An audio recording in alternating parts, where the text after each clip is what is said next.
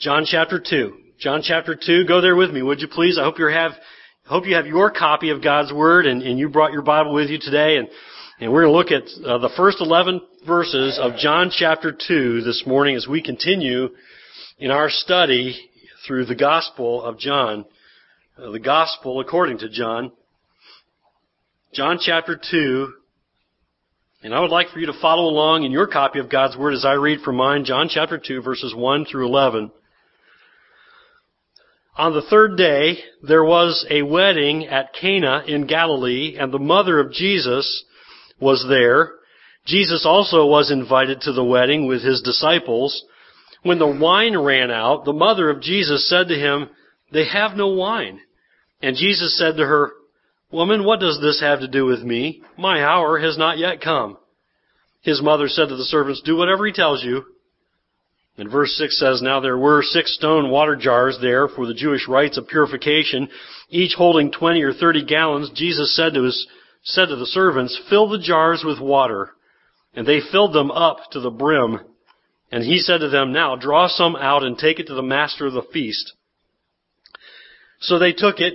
When the master of the feast tasted the water, now become wine, and did not know where it came from, though the servants who had drawn the water knew, the master of the feast called the bridegroom and said to him, Everyone serves the good wine first, and when people have drunk freely the poor wine, then the poor wine. But you have kept the good wine until now. And verse 11 says, This, the first of his signs, Jesus did at Cana in Galilee and manifested his glory, and his disciples believed in him. Now, as we began our study in the Gospel of John, and as we've studied throughout John chapter 1, I have been reminding you of this one thing, and I've been taking you back to this one thing repeatedly, and I have a feeling that we're going to be doing this throughout the Gospel of John, because John says, here's why I've written what I've written in, in this Gospel. John chapter 20 and verse 31, that you may believe. Right? That you may believe that Jesus is the Christ, the Son of God, and that by believing you may have faith in His name. As we continue our study, we're going to keep that thought in mind. We're going to keep reminding ourselves of this because it helps us understand the scriptures, understand John's gospel better to know why he wrote these things that he wrote. So we arrive at chapter 2. And we find here at the beginning of Jesus' public ministry, and actually this account is only a semi-public uh, appearance of Jesus, a semi-public appearance of his beginning ministry.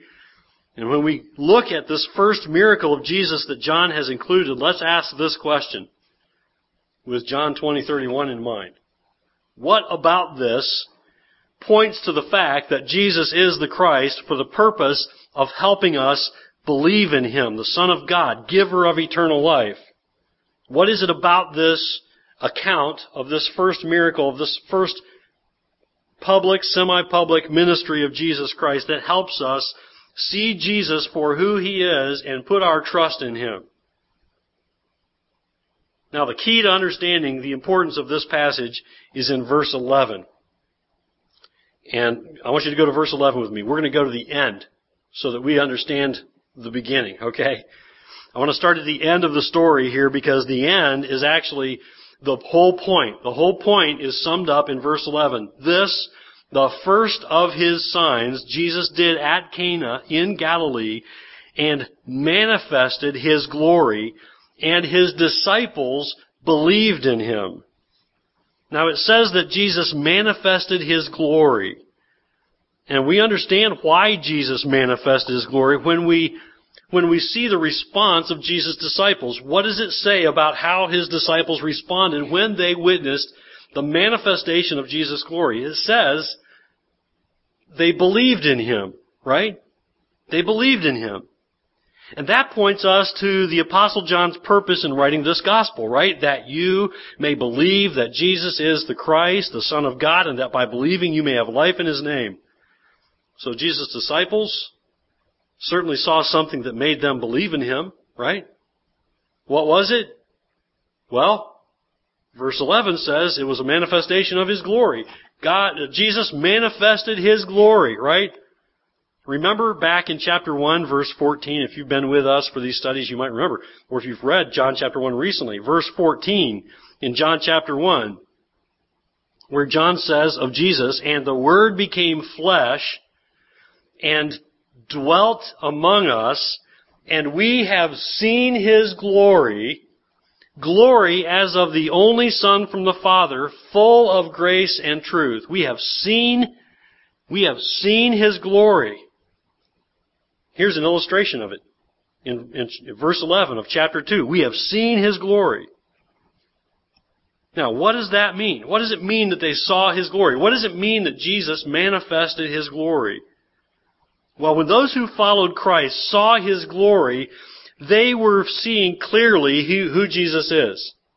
What it was was He was making very clear to them who He is. And when they saw manifestation of His glory, it was very clear to them that He was obviously God in human flesh. A manifestation of the glory of the Lord Jesus Christ was making clear to those who were observing who He is. And obviously when you see the glory of Christ, your faith, something happens to your faith. Think about it. When you recognize the glory of the Lord Jesus Christ, when His followers looked on Him, it says, and they, and they saw the manifestation of His glory, what does it say? They believed. We would say their faith in Jesus was strengthened. They believed and their faith was strengthened, right? When you see a manifestation of God's glory in Jesus Christ, and we have, we have it again and again in God's Word. When you read God's Word and you believe, your faith is strengthened as you believe in the Lord Jesus Christ and who God's Word makes very clear who He is as God in human flesh. Now this is how we can best understand why John shows us this first miracle of Christ. Why does John go and show us this miracle, this, this miracle of water to wine? I'll give you a hint. It's not about the wine. You so want it to be about the wine, probably, right? I'm sorry, it's not about the wine. It's about, it's about Jesus manifesting His glory and His disciples believing in Him. I'll give you a hint. You want to know about the wine? Come back tonight. That's only one of the things I'm going to talk about, and it's only going to take a few minutes. It's not going to be a real long part of our part time tonight. But it's not about the wine. It's about the glory that Jesus manifested and his disciples saw, and what it did for them was bolster their faith and grow them in their faith. Now, verse 11 says that Jesus manifested his glory. Now, I think the first way that Jesus reveals his glory is seen in his interaction with his mother. You may never thought about this before. You might have thought about it a little bit because it seems out of ordinary. It seems strange. His interaction with his mother. Doesn't it seem a little strange here to you? When you read this, you say, this is not how I would talk to my mother. Not and keep my head on my shoulders. I, I'm not saying it's that bad. It's really not, it's not like that, okay? And, and we kind of, when we see this passage, we bring in our Americanized culture into the Bible, and we can't do that. We gotta take that out. And wait, wait, wait, this is not what was happening there. This woman, you know, you don't ever say that to your mother, do you? Husbands, you don't ever say woman to your wife, do you? You're in trouble if you do. right? You're gonna be in trouble. You just, you know, well, anyway, well, I'll let the Lord deal with you about that. All right, this is not. Don't, don't get that wrong here. Don't don't see that and say this is male chauvinism. You know, Jesus is just you know. No, no, no. The, you got to understand where Jesus is coming from, where he is in the culture, right? In, in that time, in that Jewish culture. All right. Now, you see something here in verses 1 through 4 that seems unusual. It's usually this thing where he says woman, right? And he addresses his mother as woman. Now when Mary comes to Jesus and tells him there's a shortage of wine, his response is not, it's not mother. Look at verses 1 through 4 again. On the third day, there was a wedding in Cana in Galilee, and the mother Jesus, mother of Jesus was there, right? So we know it's his mother. Jesus also was invited to the wedding with his disciples. When the wine ran out, the mother of Jesus said to him, They have no wine. And Jesus said to her, Woman, what does this have to do with me? My hour has not yet come.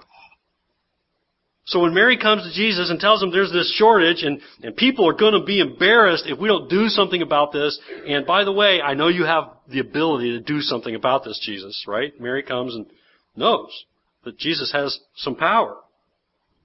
And so there's a suggestion here that she knows that he's capable and suggesting that he should use his power to do something about this shortage of wine because they're going to be embarrassed. It's possible too that, that Mary was, I don't know, maybe she was the wedding planner. I don't know. Um, or something like that. She was, she was a part of this process of helping this wedding. You know, maybe it was a family member. We're not told in this text. I'm just making this up. Um, but we're not told. It's possible that she was, uh, they were members of family or friend, close friends of the family. It's possible she had something to do with, with the arrangements, right? And so she notices we're in trouble. There, the wine is gone. And Jesus, you can do something. Now his response is not mother, right? Mother, why are you asking me to do this? It's woman. And that seems un- unusual to us, doesn't it? Wouldn't we expect him to address his his mother as mother and not woman? But when you see Jesus' response there, I think our tendency is to think that this is just a, even just a little bit rude. Now, granted, we say, but this is Jesus. Okay, so let's not call him rude. But we go, eh, it just doesn't seem right. Something's out of place here. And part of that thinking, I think, comes with how we would view a, a person saying that in our, our culture, and we kind of need to remove our culture from this picture, okay? Jesus calling Mary woman is, is not what we would make of it in our culture. It's actually, is actually more like him saying, ma'am. It's actually like saying ma'am to a woman. Now, for years I've been tr- trying to teach our kids to say yes sir and yes ma'am. And, and our kids say to their mother, ma'am a lot. Yes ma'am. No ma'am. Right? And if you don't, you'll hear from me. Right? We, we've been trying to teach them that because it's basic, we just think it's kind of a, a polite thing to do, right? Now in our culture, people say ma'am.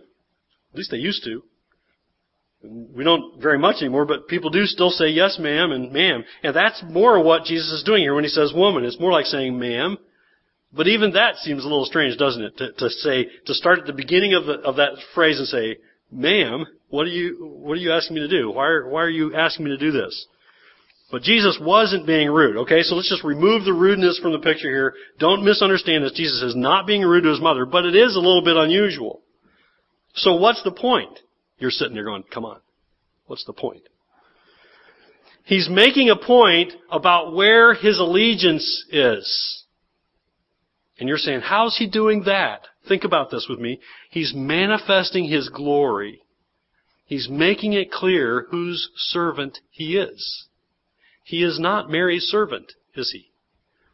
And, and if I might put it this way, he doesn't take orders from Mary. Jesus doesn't take orders from Mary. Who does Jesus take orders from?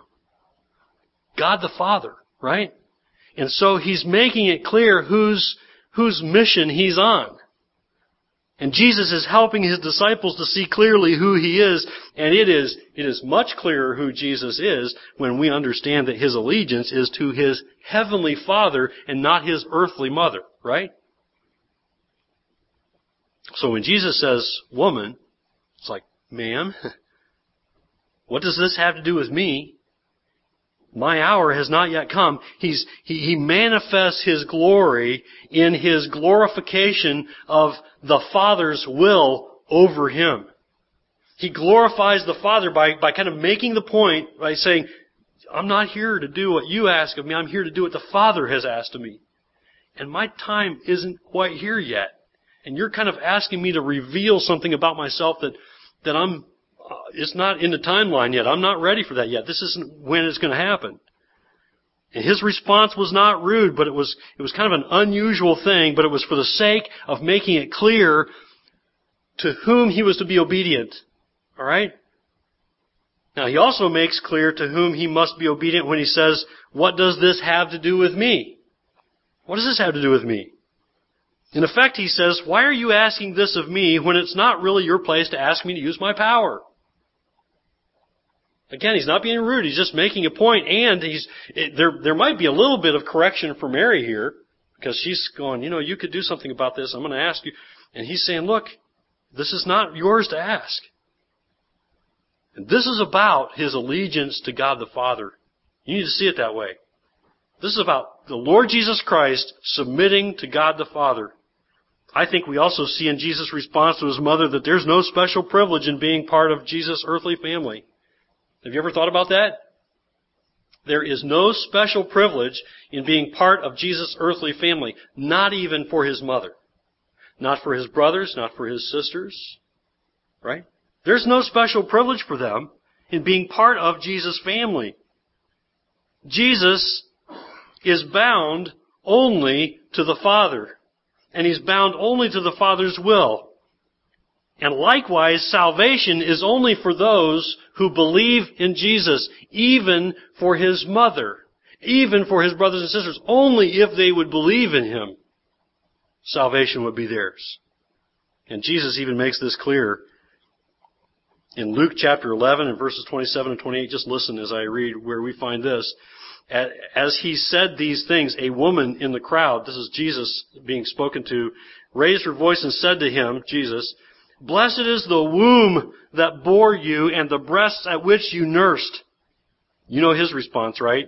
It was not about his mother, but he said, Blessed rather are those who hear the word of God and keep it. In other words, blessed are those who hear the word of God and believe and obey.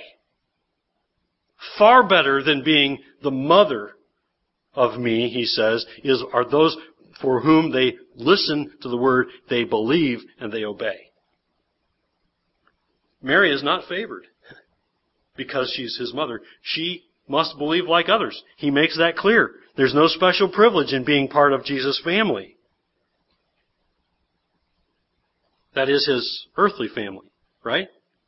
There is special privilege for those who become part of his adopted family. And I trust that's you. You need to believe in Jesus.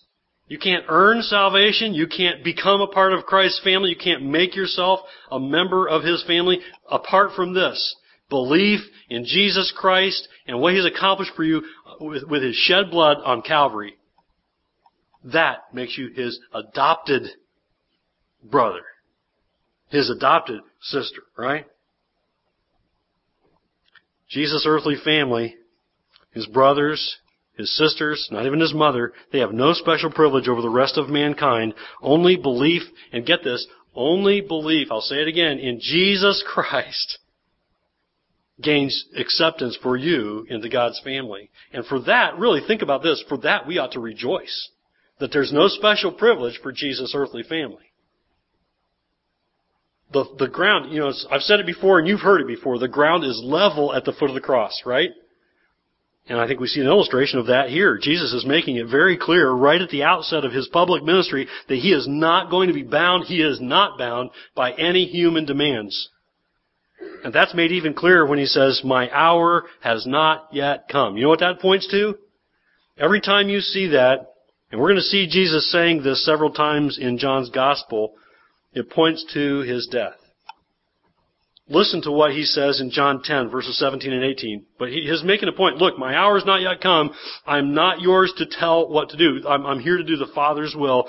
John 10, 17 and 18 says this, For this reason the Father loves me because I lay down my life that I may take it up again. No one takes it from me. You hear that?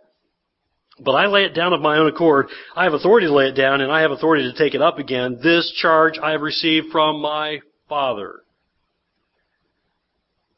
Now you might be sitting here thinking, but wait a minute. I know you said it wasn't about the wine, but Jesus did do a miracle here, right? And he did do what his mother asked him to do. So how come you're saying that he's not taking orders from anybody but the Father, right? Now why did he say what he did if, if he was just going to go ahead and make the wine anyway? Yes, he did, didn't he? but listen, it was for the purpose of revealing His glory. It was for the purpose of making clear, very clear, who He is. Essentially, it's, you know, no, my time has not yet come, and I'm not here to reveal exactly what you're thinking I'm here to reveal, but, but I will give you a sign of what's ahead. I will give you a pointer to what's, to what's to come. How's that? Well, it's seen in what he's pointing to when he says, my hour has not yet come, right? We know that if you know the Bible, you know when he says, my hour, my hour, my hour, we're talking about his death. And he says, my hour has not yet come. Jesus' hour always points to the time of his death. It's the purpose for his coming to earth the first time, right? His hour would be the time of his death when he, he would bear the sin of the world, and that being people of all nations who believe in his name. His hour would be the, the time that he suffered and bled and died for your sins and mine. It's only for those who believe in him. It's not for those who think they're privileged. It's not even for his family. There is no privilege. It's only for those who believe. Now, even though Mary and the others present would not have grasped the full meaning of Jesus' hour, they would in time, right? And John the Apostle includes this even at this early stage. Even the readers, the first readers of John's Gospel would not understand what Jesus' hour was until they read elsewhere and, and read further in John's Gospel. It's one of those literary things, right? You kind of tell them early on a little bit of the story, and then they go, "What's that? What's Jesus' hour?" And it keeps you paying attention. But for us, we have the Bible, right? We understand when it's talking about His hour, we know what it's pointing to, and even even that makes the story more rich for us, doesn't it? In helping us understand why Jesus said what He did. John's readers were going to fully understand that more fully as they read the gospel, just as we more fully understand because we're we're already familiar with the whole story of Jesus' sacrifice for sin, but we ought not take it for granted. It ought to enhance the story and help us, help us understand it more fully because of this. They couldn't yet fully understand what Jesus meant when he said his hour had not yet come, but he was about to give them some pointers. And he does so by doing what was asked of him. He doesn't deny Mary's request, does he? We don't see a denial of the request. He's just saying, why are you asking me to do this? My hour has not yet come. And she says, well, he didn't say no, so okay, you do what he says. right? He didn't say no, Do whatever he tells you, says verse 5. Now look at verses 6 through 8. Now there were six stone water jars there for the Jewish rites of purification, each holding 20 or 30 gallons. Jesus said to the servants, fill the jars with water. They filled them up to the brim, and he said to them, now draw some out and take it to the master of the feast. So they took it. John tells us that there are these six stone water jars here, right? And they're here for the sake of this his he, uh, this right the Jewish rites of purification, and John the apostle writes about this so his Gentile readers will understand because they don't know anything about these. His Gentile readers will not understand this, the Jewish rites of purification, because the Jewish people they they have these ceremonial washings, and that was a very important thing and a very important part of the Jewish religious practices, and so they use these big Stone pots, he even calls them stone water jars because they're not made of clay, because they thought the stone water jars would resist being tainted and, and it would stay pure as where, uh, as, uh, as clay pots would be, would become unclean. And so they have these big stone pots and there were several of them, and they were very large, and they held large amounts of water, and they needed that much water for the, the rites of purification and for the washing of the, the cookware and the washing of utensils for this gathering and such. Now note that Jesus had the servants fill these large pots, and they understood him to mean right to the top, because it says, John says, they filled it right to the brim. What does that tell you about the miracle? It wasn't some sleight of hand because there was no room for anything else, right? Some would come along and say, well, there was just, there was a little bit of wine, he added water to it, they kind of and the, and the host said, oh, thanks for trying your best and we'll do with this, you know. No, that's not what happened. There was a miracle that took place here. There was. And Jesus has them fill the pots to the brim. Jesus was going to miraculously change the water to wine, and that was no sleight of hand. Nothing could be added, right? Because there was no room for anything to be added. Now note too that, that, that with, with such a large supply of wine, there's this kind of a, a pointer here to something that I think is precious. Uh, there's, they, they'd gotten to the point in wedding feasts where they ran out of wine. But Jesus takes these large pots, think about this, 20 to 30 gallons each, six of them, and he has them filled, and then he changes the water to wine. Do you think they're going to have enough? I think so, I think they're going to have some left over. May even be a nice wedding gift to take, you know, for the bride and groom to take with them if they could carry the leftovers off, right? There's plenty. You ever thought about that when you read that passage? Jesus made plenty. He didn't make just enough. You, we see that in other places too. Think about it. What happened when he fed the 5,000? Was there, was there just enough? No. There was plenty. They ate their fill and they carried off leftovers. What a beautiful picture of God's grace. You ever think about that? God's grace is so bountiful, so amazing. What a blessing that God's grace through Jesus Christ is for us. And what a, what a beautiful picture that is, that there's this abundance. I'm not just going to make a little. You said you're running low. You're not going to run low during this party again. I'm making more. Now look at verses 9 and 10. Look at them again. He says, when the master of the feast tasted the water now become wine and did not know where it came from, though the servants who had drawn the water knew, the master of the feast called the bridegroom and said to him, and you might insert here with great surprise, Everyone serves the good wine first, and when the people have drunk freely, the, the, then the poor wine, but you have kept the good wine until now. He's surprised because he's tasted the wine and he's like, wow, this is way better than the stuff that we had earlier. That was, that's cool. I mean, nobody does that. The master of the feast, we might call him the head waiter. He tastes this wine. And though he didn't know where it came from, and though he didn't know it was a miracle, right? It doesn't say he knew it was a miracle. But he's amazed at how good this wine was. Now, I think as followers of Christ who have God's Word and read the Scriptures and know about the miracles of Christ, we ought not be surprised that the creator of all life could make wine that was like none other, right? It was the best stuff that there was. No surprise to us, and it's instructive to his disciples as Jesus manifests his glory. Makes very clear who he is. He shows himself to be the creator that he is. Didn't we see that in the, the first chapter of John in verse 3? All things were made through him, and without him not, not one thing was made that was made right? He's the creator of life. So no surprise for us, but it was a revelation of His glory to them. And it ought to be a revelation of His glory to us that He's able to turn the water to wine.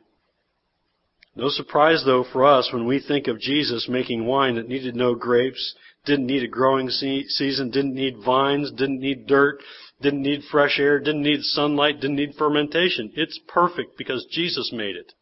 Right? And this is made very clear when in verse 11 it says, This, the first of his signs, Jesus did at Cana in Galilee and manifested his glory, and his disciples believed in him. I'll say it again. The point is not the wine. Okay? It's not the wine. And, and, and again, if, if you want to know the rest of the story, as they say, you can come back tonight. And we'll talk about the wine a little bit, and we'll talk about some other things that we can observe here in the passage that help us learn how to live for Christ in a sin-sick world, right? And so we are going to talk about the wine a little bit, but it, this story is not about the wine, and I'm not making it about the wine tonight, just to, just so you know. But please do come, and, and I'll, I'll tell you some things about what, what's going on here, I think. But this whole story is not about the wine. I want to make it I want to make it very clear that the, that the evidence for this is in verse 11, that the whole point of John's relating this to us by inspiration of the Holy Spirit is not so that we can get hung up as to whether God, uh, God through Jesus Christ made wine or grape juice, okay? It's about the fact that Jesus Christ manifest His glory to His disciples and they believed in Him. Please do not hear in anything that I've said my a, a light-hearted attitude about strong drink. Okay, I will say this: the Bible does not condone getting plastered. Right? The Bible does not condone being drunk. The Bible does not condone the kinds of things we call social drinking in our society. The, the Bible does not put its stamp of approval on that.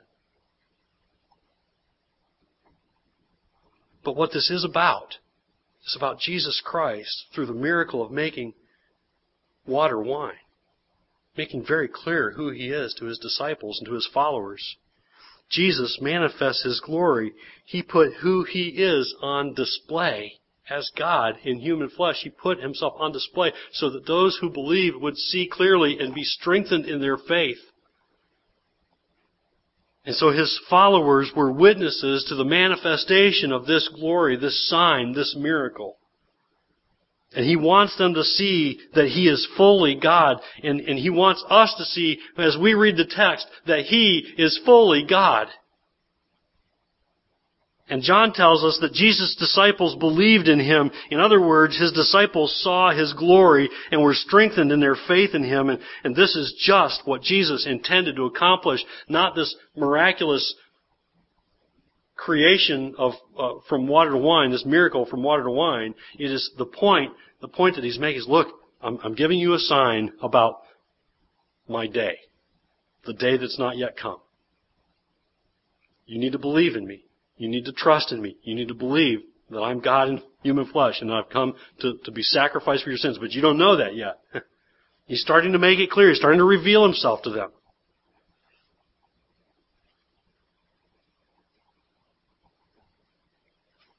John tells us Jesus' disciples believed in him. They were strengthened in their faith because they saw this sign and believed they saw His glory and their faith was strengthened, and that's what Jesus intended to accomplish. But I want you to note something else. Note that not everyone at the wedding witness, who witnessed His glory or witnessed this, this miracle actually witnessed His glory. Not everyone who saw the miracle witnessed His glory. His disciples did, but not even those servants who knew that a miracle had taken place witnessed his glory. You need to note that. John does not tell us, uh, the reason I say that is because John doesn't tell us that the servants who clearly witnessed this miracle believed, right? He said, fill the pots. They did, to the brim. He said, take some out and take it to the master of the feast. They did. They saw the master of the feast go, wow, this is good stuff. And they had to go, whew, what just happened? Right? But they didn't see his glory because they didn't believe. We, we see no evidence here that they believed. There's no evidence that any of these servants followed Christ as a result of witnessing this miracle. How can that be? I know that you're frustrated at times, as I am, that people don't believe. Right? Because we live in a place where I don't see how you can't believe. I, have been enjoying the weather like you have, and I've been enjoying Higgins Lake like you have the last couple of days, I trust, and, and I look outside and I go, I see miracles everywhere. I see the hand of God everywhere. And it strengthens my faith. It gives me strength and it gives me hope and it encourages me. And I think, how can you not believe? Right? You just look at your own hand and get a magnifying glass and look really close. And that's just, just just the surface, right? How can you not believe? And, and we can be frustrated, can't we? At times with people who we, we desperately want them to trust Christ. We want them to obey God's word and believe in Him. But John makes clear by the absence of belief from those who witnessed this miracle. How can that be? How can you witness a miracle of Christ and not believe? The Bible tells us how that's possible. And, and the Bible tells us so that we don't get discouraged and quit. The Bible says this, it is an obvious result of the truth that we see in 2 Corinthians 4 4 where it says, in their case, that is for those who don't believe when they see, in their case, the God of this world has blinded the minds of unbelievers to keep them from seeing the light Listen, the light of the gospel of the glory of Christ, who is the image of God. Who is that? In their case, the God of this world, who is that? Satan. Right? The prince of the power of the air. He is powerful. He's not as powerful as God. Don't ever think that he is. He isn't as powerful as God. He's only, he's only doing what God allows him to do. And God, for a reason I can't explain, and neither can you, allows him to darken the hearts of unbelievers. And Satan is devious, isn't he? He is a, a dark demon of destruction, if you want to use a triple D, right? He is, he is a tempter. He is a liar. And what happens when people's hearts are darkened and God has not opened their minds yet and opened their eyes to see the truth yet? Satan's pouring it on, making it hard for them to see the light of the gospel of the glory of Christ, who is the image of God. They can see a miracle and not believe. And that's what happens. And we see it again and again in God's world and word, and you see it again and again in this world, right? People can be told the truth, and yet they don't believe. It doesn't mean stop. It means keep on plugging away. Keep telling people about Jesus. Keep explaining the truth to them. Keep taking them to Jesus in His Word. And pray that their eyes will be opened and that God will draw them to Himself and soften their heart of stone. It still happens today, doesn't it? Even when a follower of Christ has been faithful and shared the truth of the gospel and has lived a powerful witness of the love of Christ, there are very often still people who remain in disbelief.